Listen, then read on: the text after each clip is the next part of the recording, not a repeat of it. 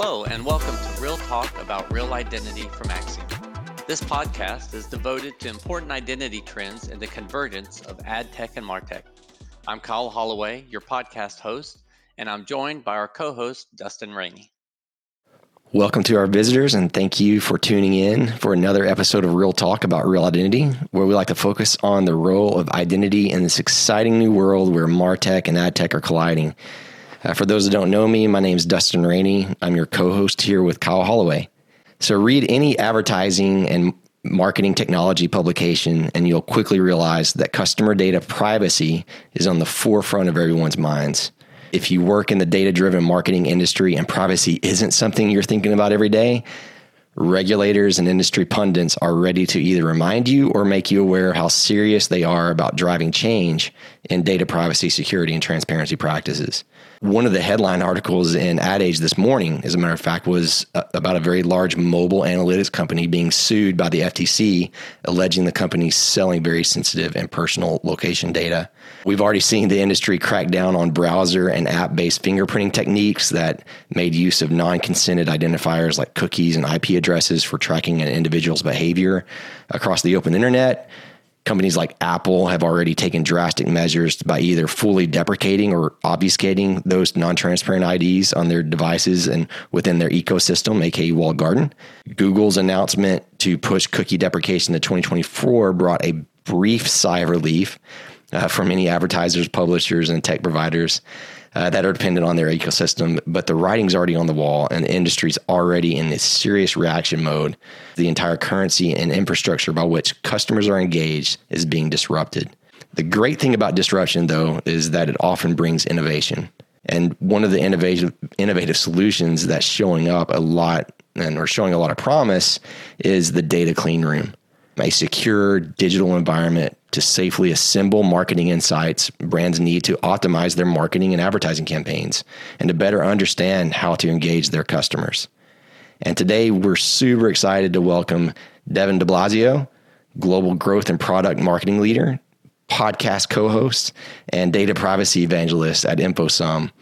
So, Devin, glad to have you here. I know you and I actually got a, had a great chance in Spain at ICOM to, to get to know each other a little bit more and talk about some of these great topics. So glad to have you on with our listeners. Um, can you give us a little bit of background on your role today and um, at InfoSum?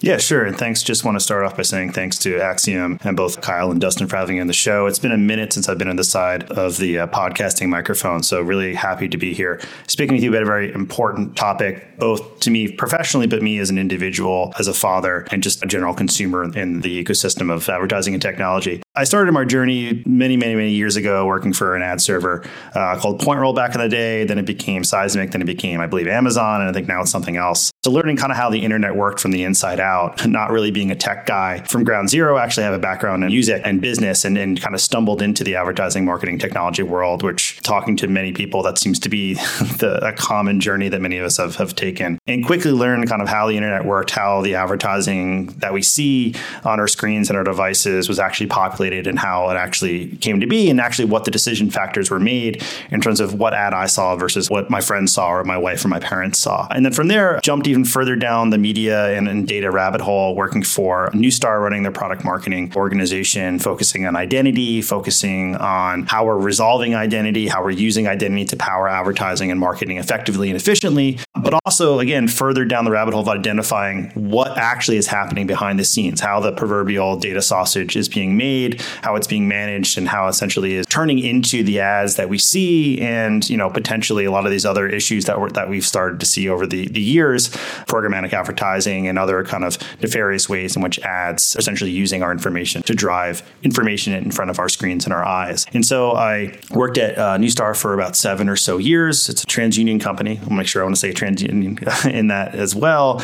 And then decided to look to where else could I sp- spend my time and my expertise and my knowledge to do a little bit more good inside the four walls of marketing and advertising. And so I decided to work for InfoSum. And InfoSum, for those of you who are not aware, is a data collaboration and clean room technology and infrastructure. And the goal for us is to safely allow organizations to use the intelligence they've collected and, harnessed from their consented consumers uh, to drive better experiences, to drive better analytics, and drive better performance without actually sharing, leaking, exposing any information whatsoever ever in eliminating the movement of data across the ad tech ecosystem. So, really kind of gone on a very unique journey from a new person in the ecosystem, learning about identity, and now essentially figuring out how to protect identity day in and day out. So, uh, happy to be here. Yeah, Devin, great. Love hearing your background. And in today's ecosystem, folks like you are so important, you know, that have taken an opportunity to kind of see a, a larger swath of the ecosystem and kind of how that's interrelated. Because fact is, it's there's a myriad of capabilities at play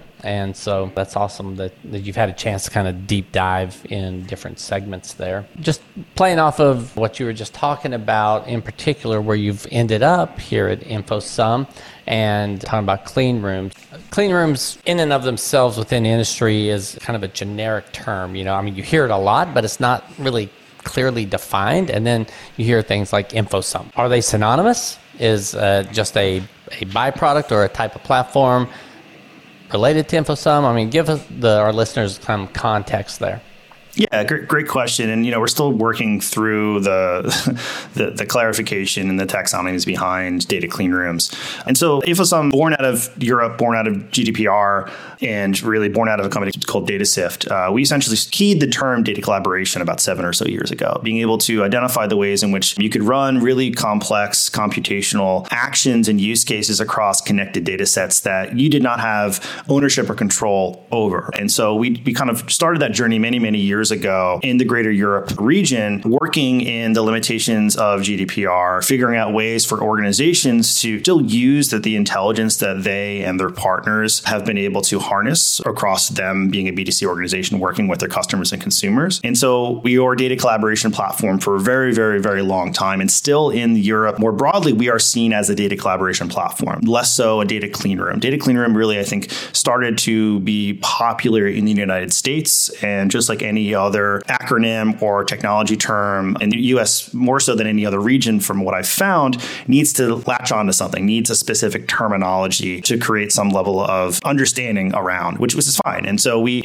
we started to don the data clean room nomenclature and started to help working with the IAB Tech Lab, working with MMA, ANA, all of these other industry organizations to figure out better ways to define the standards and practices of data clean room. So I would say that InfoSum is synonymous with data collaboration, uh, with privacy protection and data security. We take both of those things very, very seriously and treat them very separately between privacy and data security. And I would say that we are one of the founders of the clean, protected data ecosystem and are really working hard to make sure that other actors coming into this space are using the right technology, using the right processes when they make the claim of being a data clean room, and working very hard to make sure those standards stick and make sure that organizations who are investing their time, energy, and dollars into this new and very powerful technology, they're investing in the right thing and they're getting essentially the guarantee of non motive data or protection end to end privacy and complete data security because you can't really mess with privacy. I like to say that a lot. I use a different expletive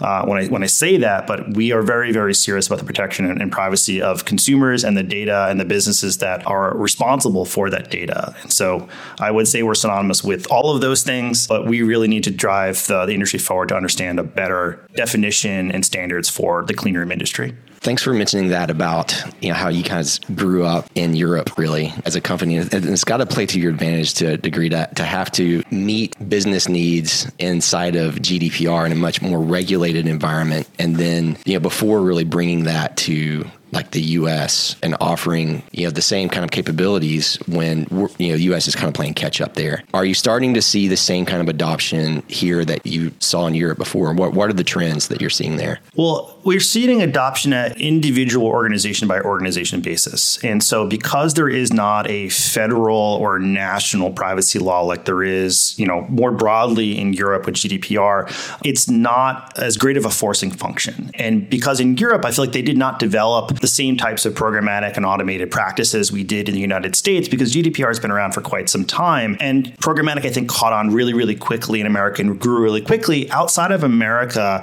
I feel like it wasn't as fast uh, a ramp up period. And so there wasn't enough time for other regions where privacy is more prevalent to have some of these baked in processes baked in expectations uh, to kind of weed through and work your way through to kind of break the mold. And that's kind of what we're seeing in America is really breaking the mold of the traditional way or the known and agreed upon way to buy and sell media, to use information about consumers to deliver some level of, of an experience or expected perceived advertisement for me as, as a customer or anyone else. And so in Europe, yeah, it's been great for us as, in terms of an accelerator, as an expectation to have uh, this non-move of data or not having to sign a, you know, a data sharing agreement. That's very, very prevalent there. In America, we're starting to catch on. I would say really this year, we started to see the terminology of data clean room, the interest interest in data collaboration really start early in the year. And we're starting to see a lot more RFIs come through, you know, over the fence. We're seeing a lot more agencies and analysts and consultancy organizations who are responsible for driving education within their enterprise level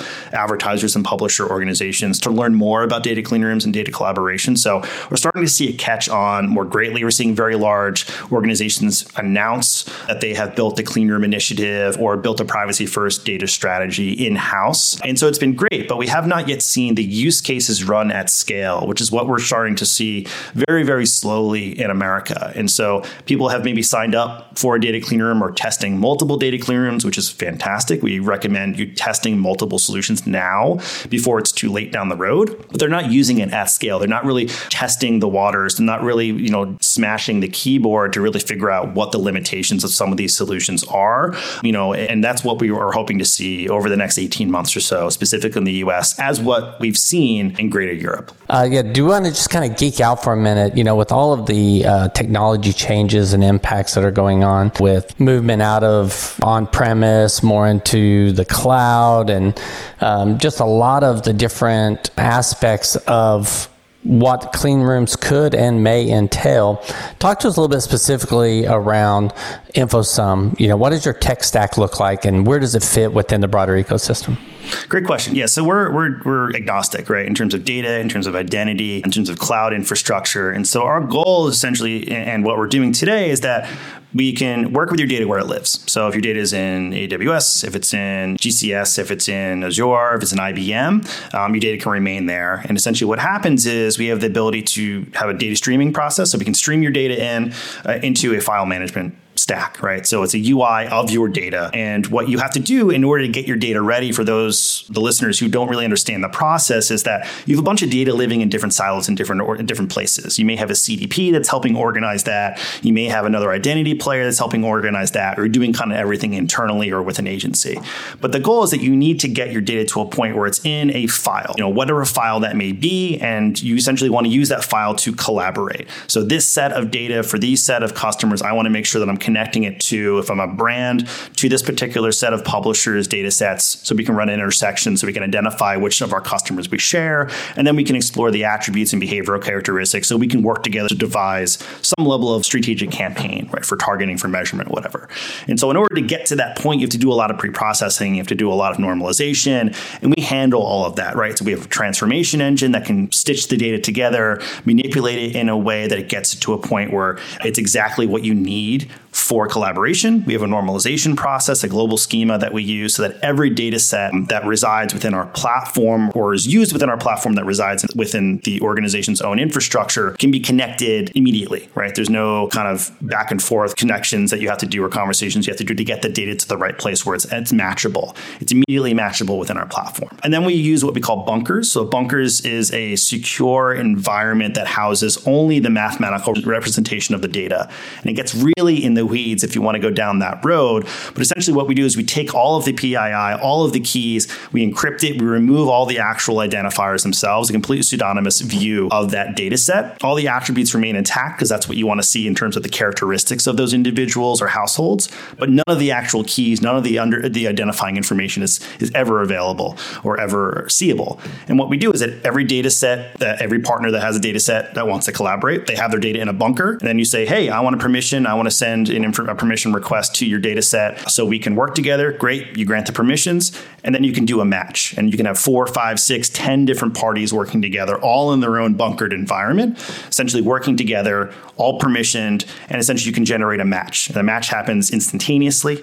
You just essentially drag and drop which data sets you want to collaborate with. You get a match rate of what the overlap of your customer base looks like. You can explore the attributes and behavioral characteristics of that overlap. If you need to expand that overlap with an identity partner like an Acxiom or someone else, you bring the identity partner in. If you don't have a common key, they create the common key or they expand the match rate, increasing the match rates.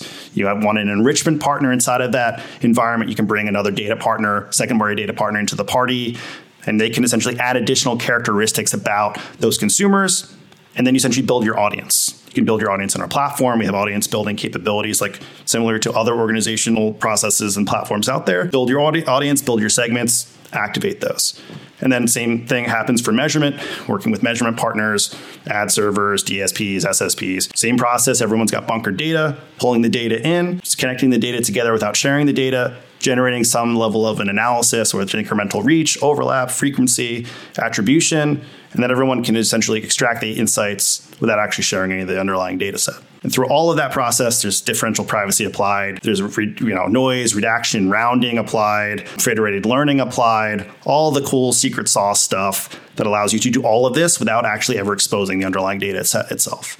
And that's what you call geeking out on data. yeah, I'm kind of happy to dig into any of those specifically, right? So there's like you know, there's the encryption process, there's a streaming process, there's the data, you know, the, the sketch that we're creating of the data set, there's differential privacy, there's multiple layers of our privacy tech that we're using to protect the data over and over and over again. A lot of those have patents associated with them as well. So we can go into InfoSum specific, you know, nerdy secret sauce stuff, um, or we can talk more broadly about kind of what characteristics clean rooms kind of operate in, you know, holistically. Happy to go either way.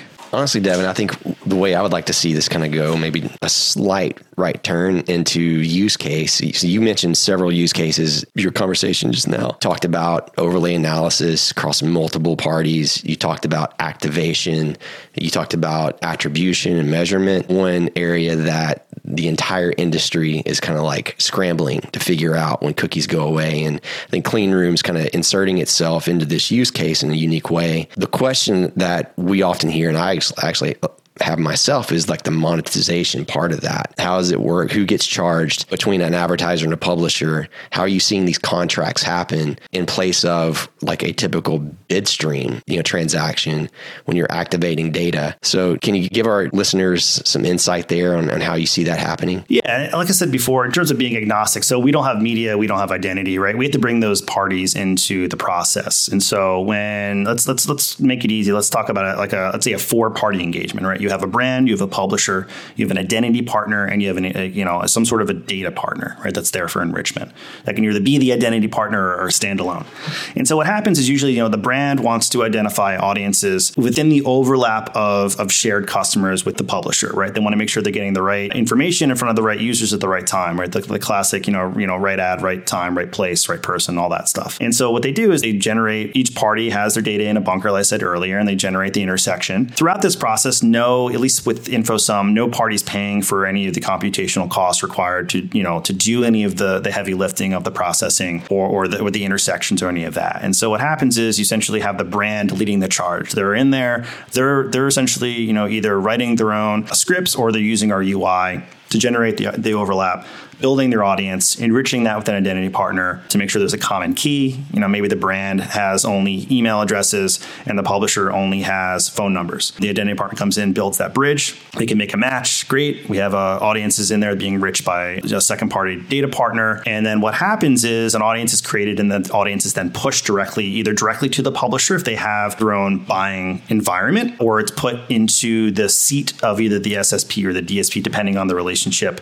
between the publisher and the brand and how the brand wants to buy or bid that request. And InfoSum's not taking any dollars and cents from anyone involved in that process. What would happen is we have multiple or you know multiple party agreements where the identity partner essentially gets paid by the brand using the identity graph outside of our platform. Second party data partner also gets essentially paid by the brand or the publisher depending on the relationship outside of our platform that's happened in a separate commercial agreement. And the really you know, we've just facilitate the connectivity, the insights, and the activation pipes. And then the brand and the publisher essentially they would go through the normal supply bid stream processes to generate the bid, make the bid request, and if they win the bid, they would essentially pay the bidder, and that would be routed then to the publisher like it would normally in any other practice. The beauty in what we're seeing in our platform is that we're seeing a lot less of the programmatic ecosystem come into play because that's still difficult in terms of all the different parties involved and making sure you're, you're having a clean execution and a clean ad being served without a lot of other parties' hands in the pie. And so we're seeing a lot of direct publisher to brand relationships where the brand is buying directly with the publisher. The dollars and cents are going right to the publisher. The publisher can essentially offer up a, a higher value inventory set that's either built custom for that brand, which means that would have a higher CPM most likely. They can they can affix a higher dollar figure because it has greater interest to that particular brand, and the brand essentially is going to get higher ROAS and ROI out of that because it's made custom for their customers, custom for their specific users they're trying to get in front of. And we see that that commercial agreement really kind of happen directly between the brand and the publisher. Kind of a callback to the old school days of just calling up someone on the phone saying, "Hey, I want to make a placement on your newspaper and let's let's get it going. Here's my dollars and cents directly to you. I want this ad specifically on this time or day." It's similar now where we're actually having those brands and publishers actually interface with each other. Less people are getting involved in between that process, which means more dollars and cents are going to the publisher and more value is coming back to the advertiser. And it should be cheaper for the advertiser at the end of the day as well. So, are you seeing a particular profile around the publishers? Like, what types of publishers are coming on board, and you know, what's the adoption of that? That's a great question. Yeah, so eh, publishers who have good amount of first party data, right? We're talking about first party deterministic matches in most cases here. We can do probabilistic matches as well. We can talk about that or table that for another discussion. But most likely it's going to be a publisher that has a good amount of first party data that they can match with the advertiser's first party data. Uh, and so typically we're seeing a lot of CTV publishers, we're seeing streaming audio, we're seeing gaming as a very, very uh, large piece of the pie there, and retail media networks, but also any blank media network that you're seeing, right? Entertainment media networks, travel media networks, these organizations that are essentially trying to build their own ecosystem to compete with the larger walled gardens that are out there. They've gone down that road thus far because they knew that cookies eventually were going to be completely decimated. We thought by you know next year, whatever. We don't have to touch that elephant in the room. But they have started to gone down the path, and they're just continuing to chug along in terms of hey, I have first party data about my subscribers, about my customers. I want to be able to monetize that safely and securely with full control, with full visibility and transparency. So I can allow an advertiser to work with me. I can build a custom set of my inventory that matches their specific set of users, but I can also identify other partners, whether it's in another space, or like a retail media network working with a CTV or an MVPD organization, and essentially allowing uh, inventory to flow through those lines of sight as well. So we're starting to see that effect really catch on in terms of the ecosystem, but also broadcasters. ITV and Channel 4 in the UK uh, have been one of our biggest sets of clients in terms of their ability to say, hey, I don't want to work with advertisers anymore who have first party data unless you use InfoSum as the data collaboration platform. I don't want to touch your data. You have to go through this you know, neutral intermediary. You essentially bunker your data, we bunker our data. Then the advertiser has complete control over how their data is managed, how the data is permissioned, and they can work with our with our set of really robust audiences across our inventory. And then we can build custom audiences for them. So they've built their own products around our service to facilitate really, really great engagement, really powerful ads that can be served across their broadcast and streaming networks with full control over the privacy and security of the data set. So that's been another huge area of value and, and growth for us over the past few years. Devin, one of the areas that Acxiom and InfoSum were strategically kind of coming in together and coming up with some kind of innovative new ways of addressing some of these problems, especially as it relates to reach. You get rid of the the elephant in the room, the cookie deprecation, and all that. Sure. Well, you got to replace that with something.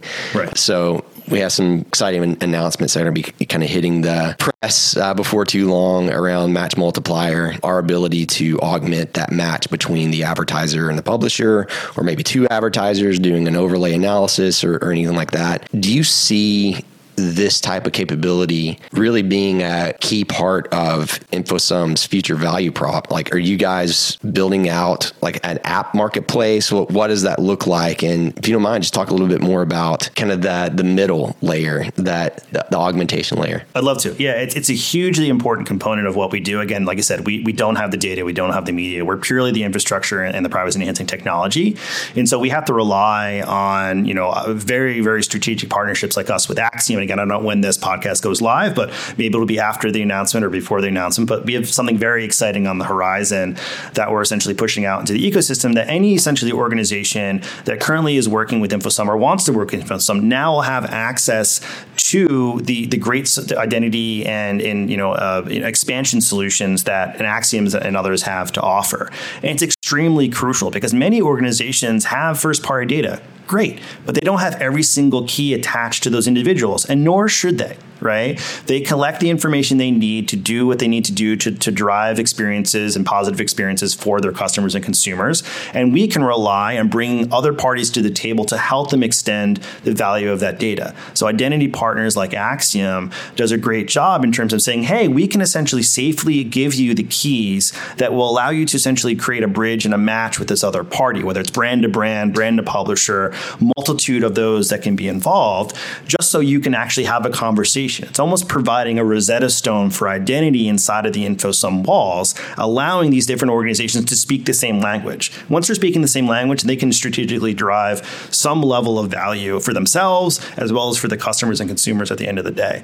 And so it's extremely impactful and important for us to have that middle layer, the strategic partner and channel partnerships sitting within our platform. So identity partners, measurement partners, you know, data partners, all sitting there ready to go and ready and willing to provide value to, to those organizations who want to be able to work more seamlessly together. And we wanted to make it function very similar to how they're used to today. So every organization has their own bespoke data stack with multitude of three-letter acronyms that they've essentially invested in over time. A lot of those won't be valid once you know, addressability is no longer viable because the cookie went away, where privacy legislation has become to a point where you just aren't willing to share that data. And so we're building a net new ecosystem, right? A non-sharing, a non-movement of data ecosystem on the backs of, of Acxiom and other identity partners and other data partners and measurement partners, all sitting within our platform.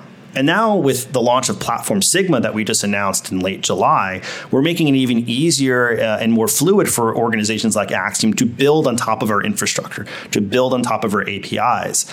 And that allows for apps to be built inside of our app library using our App Exchange. So developers can get their hands dirty, quote unquote, in a clean room. I don't know how you want to slice and dice that statement, but you know, what we're saying is that developers can have greater access and greater control and flexibility over how they're building applications inside our framework, inside the clean room. So if an organization wants to build an app specifically for them and their partners, they can go ahead and do that. Acxiom can go ahead and build an application in our platform that's available to everyone or only a certain set of users. That allows our partners to monetize their services and solutions inside of our platform in a safe and controlled way, but also other organizations to integrate clean room technology and data collaboration technology more fluidly across their tech stack so they can easily start using private enhancing technology without feeling like they're missing something or they have to relinquish something or they're going to miss a, a, gap in their tech stack. And so that's kind of what we've done with Sigma opening up our platform, allowing organizations to build on top of it. And hopefully, you know, Acxiom over the next, you know, coming months is able to build really cool stuff for their clients and our shared clients uh, within the platform itself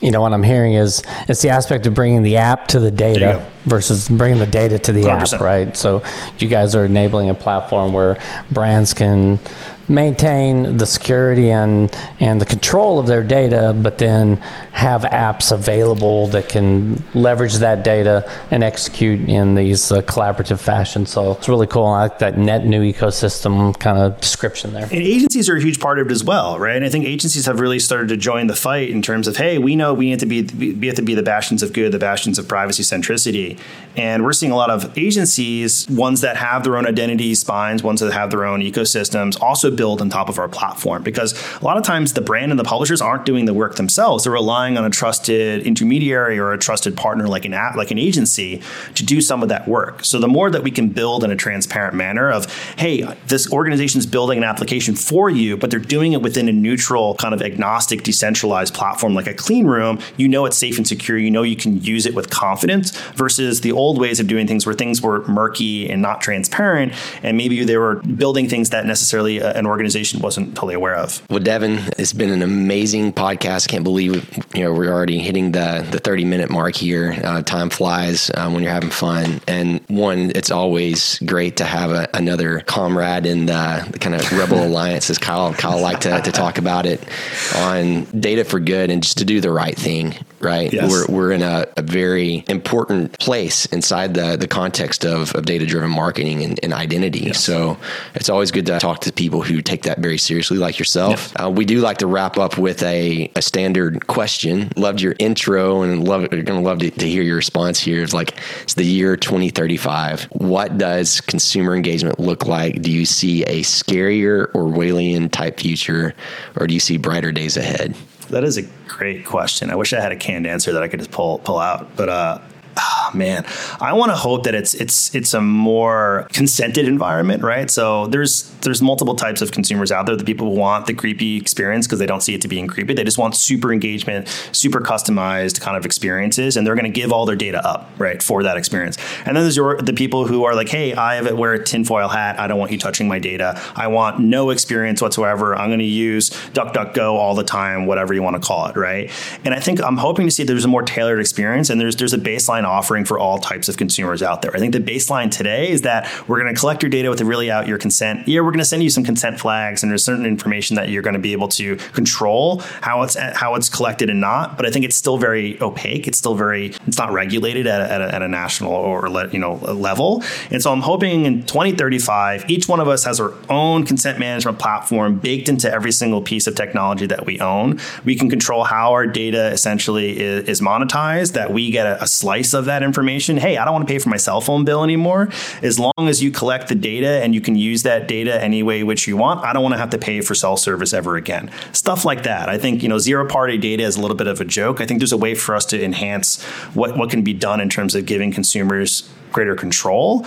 And I think advertising should reflect that. And I think that we should have a baseline like awareness campaign that can go out, everyone can see it. Great, fantastic. But there's areas in which a, consumer can raise their hand and become more involved in how they're bespoking their experiences, similar to I think how gaming is going to kind of re- revolutionize the future of advertising. I think that's going to be the first area of where we're going to start to see customers and consumers be more in control of their ad experiences uh, day in and day out.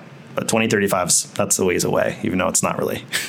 Devin, uh, thank you so much for joining us today. Uh, and for our listeners, you can find all of our Real Identity podcast episodes at acxiom.com slash real talk. And you can also catch Devin hosting the InfoSum podcast, Identity Architects. Right. The link is included in our show notes. So go out and take a look at that. Man, I, I know that we received a lot from this today, Devin. I definitely want to have you back. Definitely. Uh, thank you so much um, and look forward uh, to doing this again sometime soon. Very, very honored to be here. Thank you so much for your time time and uh, looking forward to see how this turns out. Thank you. All right. Well, thanks, everyone. We'll catch you next time.